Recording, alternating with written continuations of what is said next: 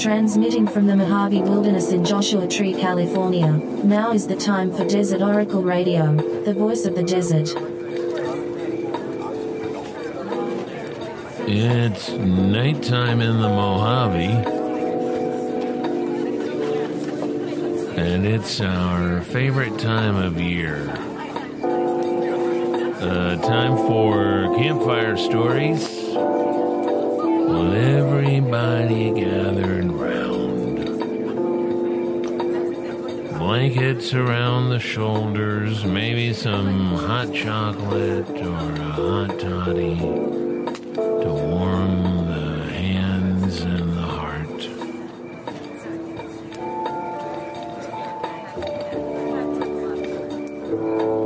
Just you and me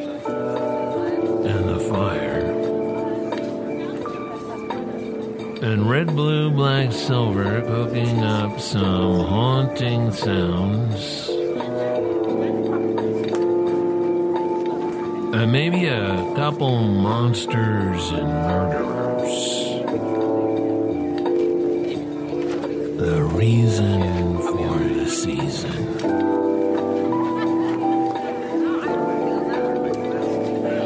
Well, I want to thank you all for coming out to this Halloween campfire stories.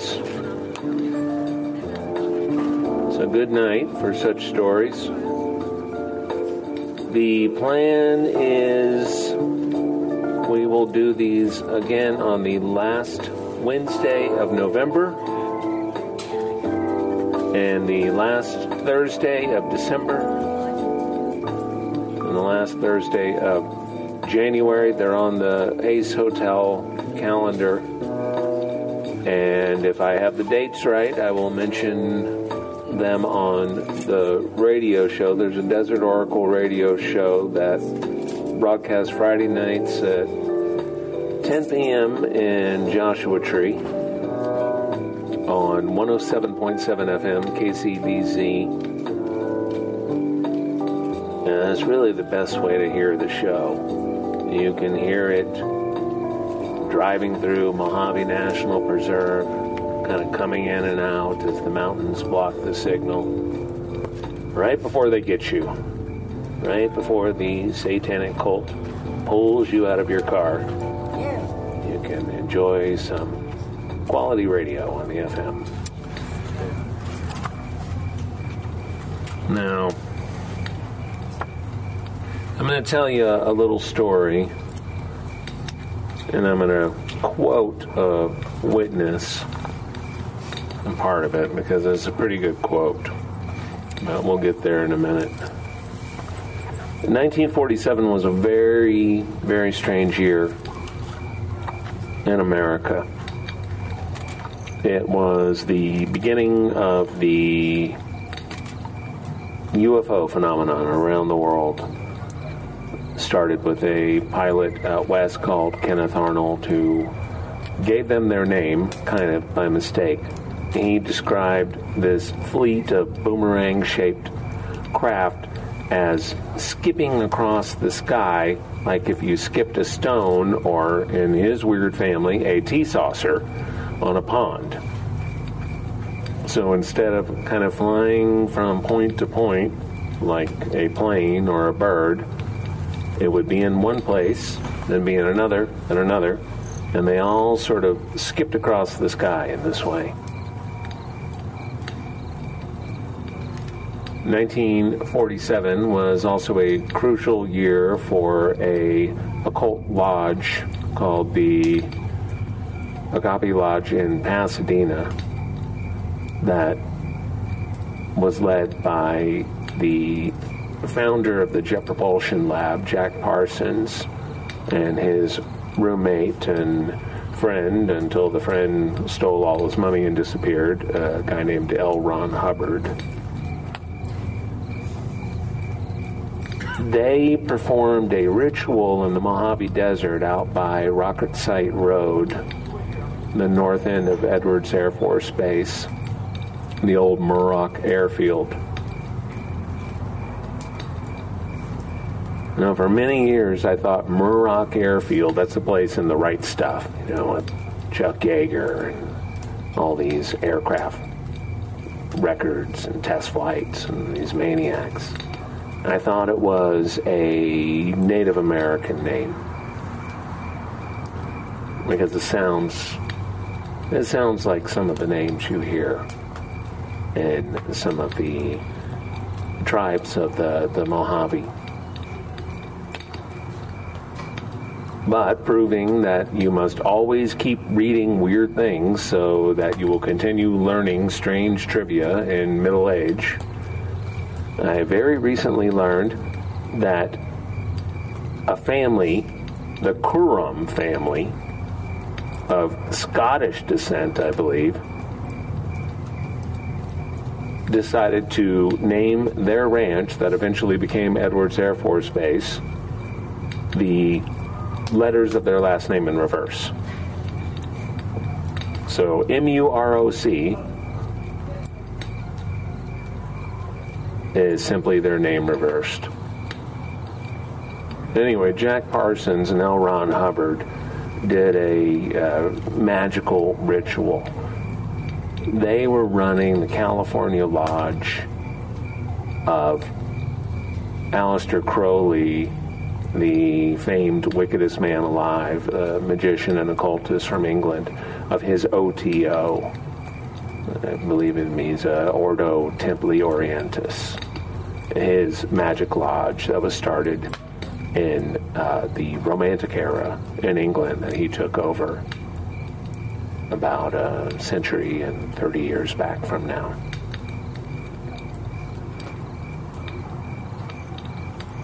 Parsons and Hubbard were working on something they called the Babylon working.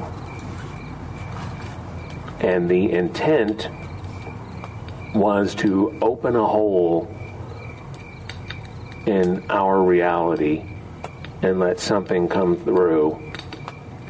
And the symbol of this was going to be the appearance of a, uh, uh, a red-headed woman who appeared in the form of an artist named Marjorie Cameron. She showed up at the Pasadena Lodge. So they did this weird ritual. And if you've read any Crowleyan rituals,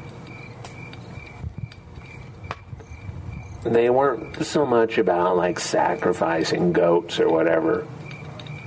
And I want to keep this, you know, for a family audience. But basically, uh, it involved a lot of self pleasure in a ritual context. And chanting and spells and invoking various demons. The weird thing about Crowley is that a entity from another dimension was speaking to him when he was living in Cairo in Egypt uh, in the uh, uh, 1910s, I believe. And he drew this creature. And it dictated the book of the law to him. And you look at this creature, and it is exactly the gray alien of our modern mythology, of the X Files and whatnot. He did not claim it came out of a spaceship.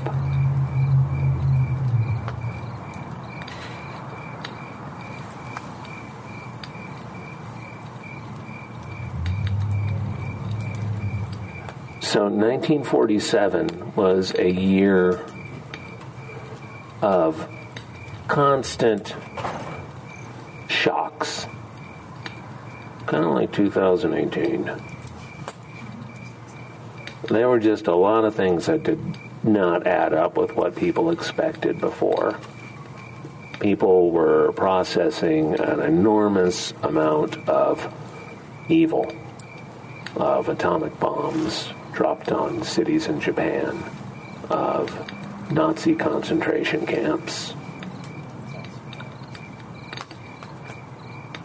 of UFOs, of the horrible world war almost instantly transforming into a constant anxiety of the Cold War. So when a guy named Howard Hill spoke before the Los Angeles Transportation Club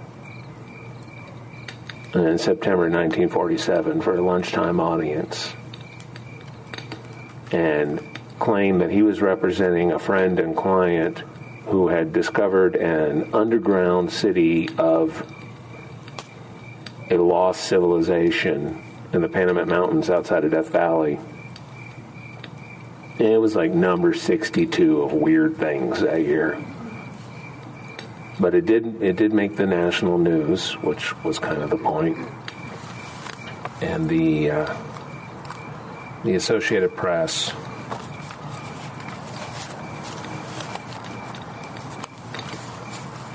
put out a bulletin that these uh, these these explorers had fallen through the alluvial soils near Wingate Pass on the south end of the Panamint Mountains in Death Valley and had dropped into caverns that they explored for days. That went for miles and miles. Caverns that were filled with evidence of a lost civilization It made the rounds in the news, but because the discoverers described the implements of the civilization as being identical as those used in Masonic temples, which were kind of common middle class social clubs at the time they were sort of laughed off the world stage and nothing much came of it. But there was a Death Valley writer named uh, Bourke Lee, and he wrote several books collecting the lore of Death Valley. And he's got a book called Death Valley Men that first was published in, I believe, uh, 1938 where he relates a story that was told to him by a couple of miners that he picked up on the two lane north of Furnace Creek who were having car trouble.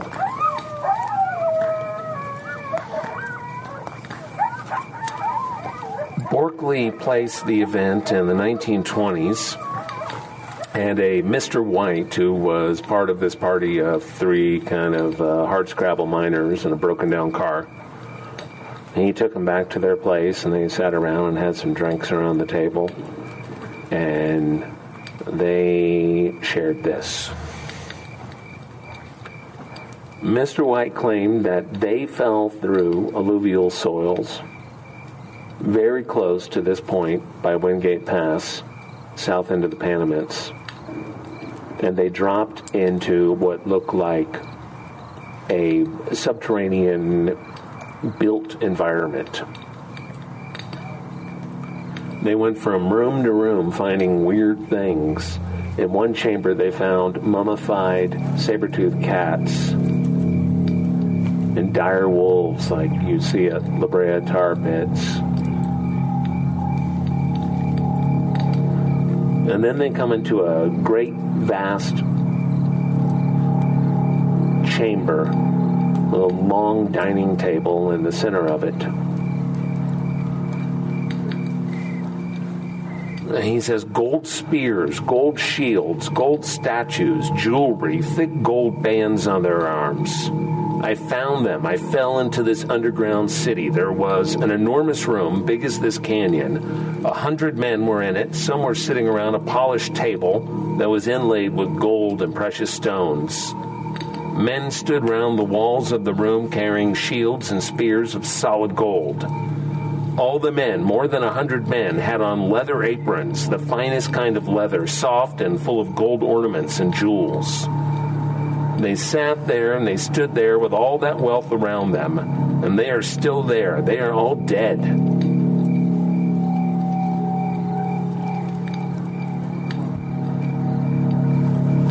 In the next chamber, there were openings in the mountain walls. And crawling up to the edge of these openings, they claimed that there was something smooth, like landings, like boat landings. And looking down, they could see the green of Furnace Creek below the bottom of Death Valley.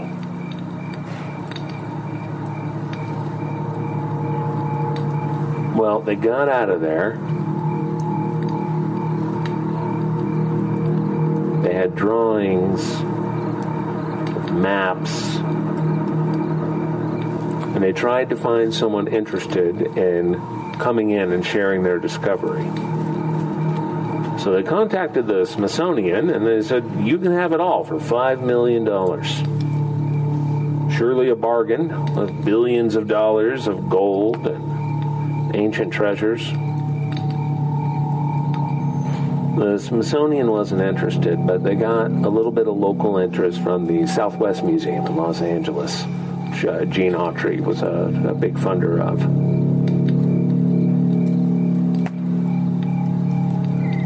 But the winter season came in just in time for flash floods to erase all evidence of their entrance as they said, it changed the country all around. And they could never find it again.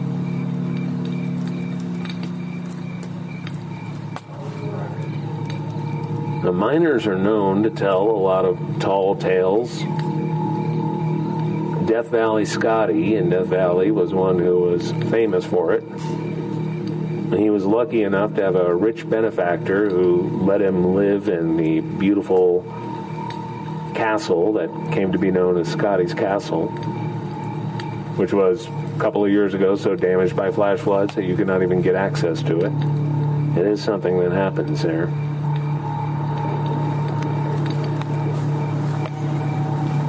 Kenneth Arnold, who spread the idea of the UFO,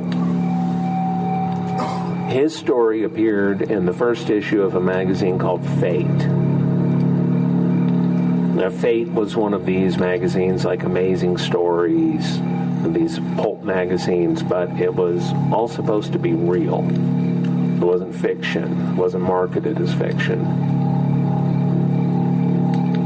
In the seventh issue of Fate, it's a magazine edited by a very strange character named uh, Ray Palmer. There's an article called um, Secrets of the Hav Musev. Now, this was an article that purported to tell the story of the Timbisha people, the Timbisha Shoshone, who still live in Death Valley after a long fight with the federal government to get a reservation just outside of Furnace Creek and then a summertime reservation in the uh, Pinon Mountains of the Panamints of a kind of skyship that they said had been going back and forth across Death Valley between the Panamint and Funeral Mountains for as long as they had been there, which had been about a thousand years since they displaced the culture there before them, probably the Fremont culture.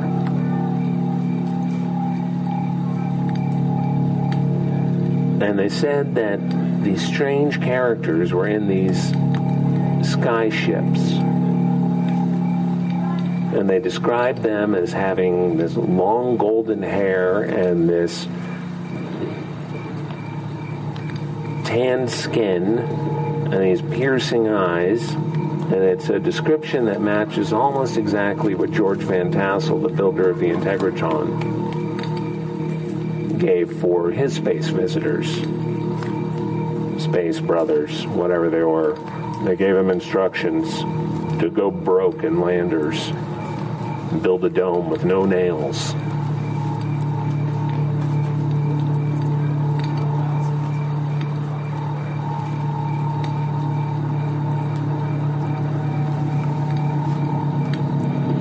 Many years later, Charles Manson heard these stories. He probably heard them on a television show called Death Valley Days, which was for a while hosted by Ronald Reagan.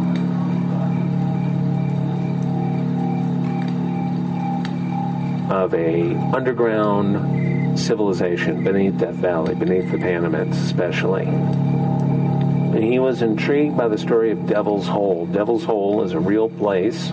It has the endangered Devil's Hole pupfish. And nobody knows how deep it goes or where it goes. But when there's a heavy earthquake in Alaska or South America, the water sloshes out of Devil's Hole in Death Valley. In 1965, four young divers, some of them still teenagers, went snorkeling into Devil's Hole. Only two of them came back. Afterwards, scuba divers went looking for them and they found no trace. The only thing that was ever found was a scuba mask and a flashlight that had been kind of hung on a rock several hundred feet in as a sort of marker.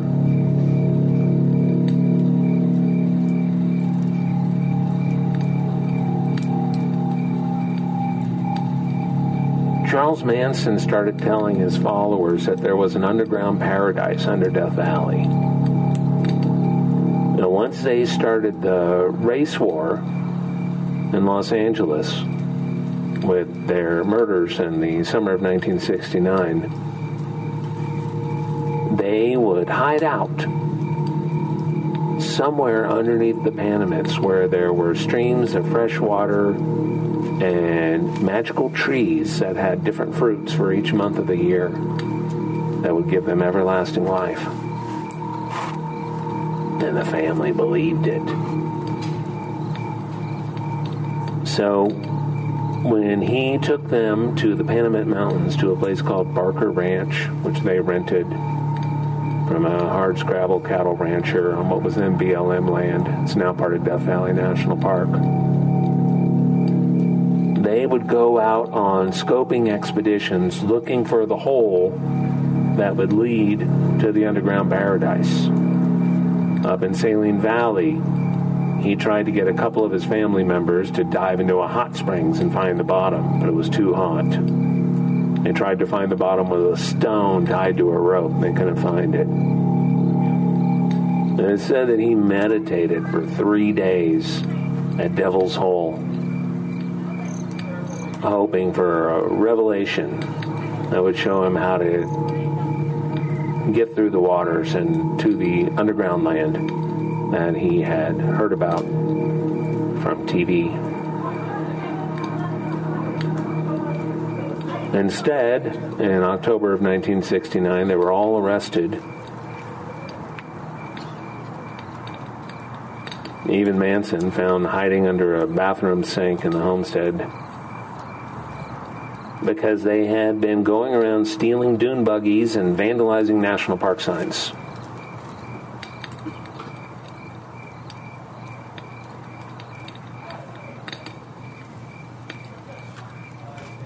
It turned out that he picked up his philosophy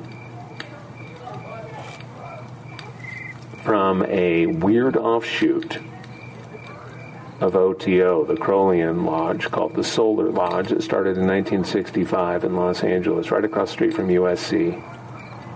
They had a bookstore, an occult bookstore. They wound up going out to a place called Vidal Junction, which is just outside of Blythe, about two hours east of here.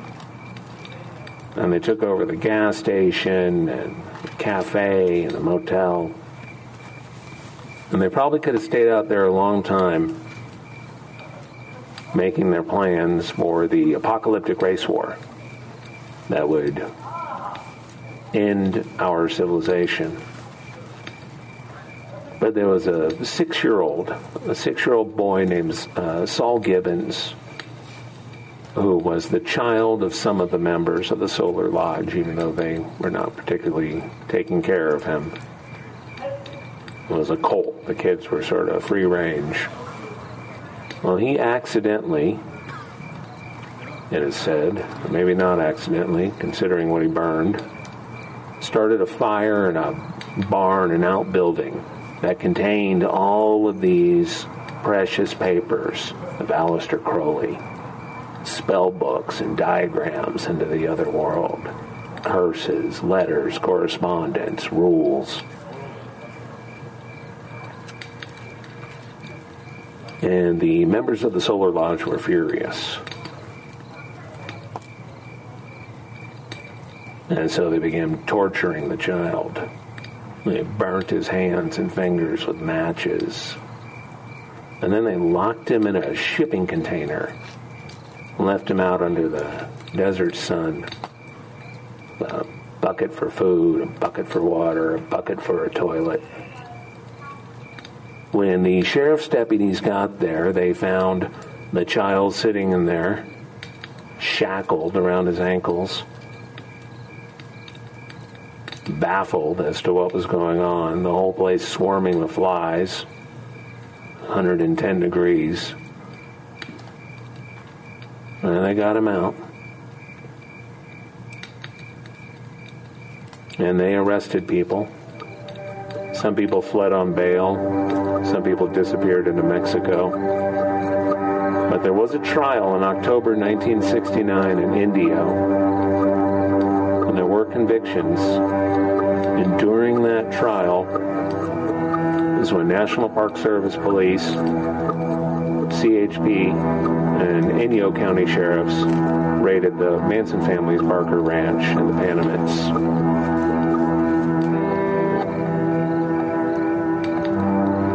Manson was not a member of the Solar Lodge, but he had passed through enough to take the absolute worst of what they'd come up with.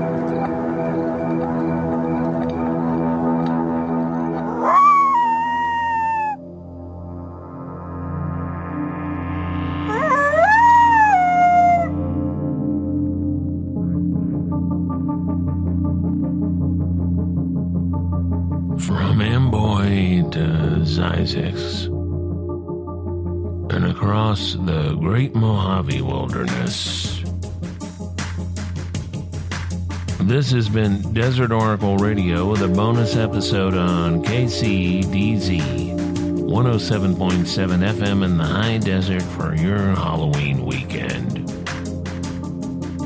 Be extra careful when you're driving around. Lots of little bloodthirsty goblins running around. Plus, all those children in their Halloween costumes. Thanks to Red, Blue, Black, Silver for the soundscapes, and to you for listening to the program. Yes. Desert Oracle Radio is headed out on tour November, December 2021. Tickets are on sale now at desertoracle.com. This is Ken Layne signing off. Good night from the voice of the desert.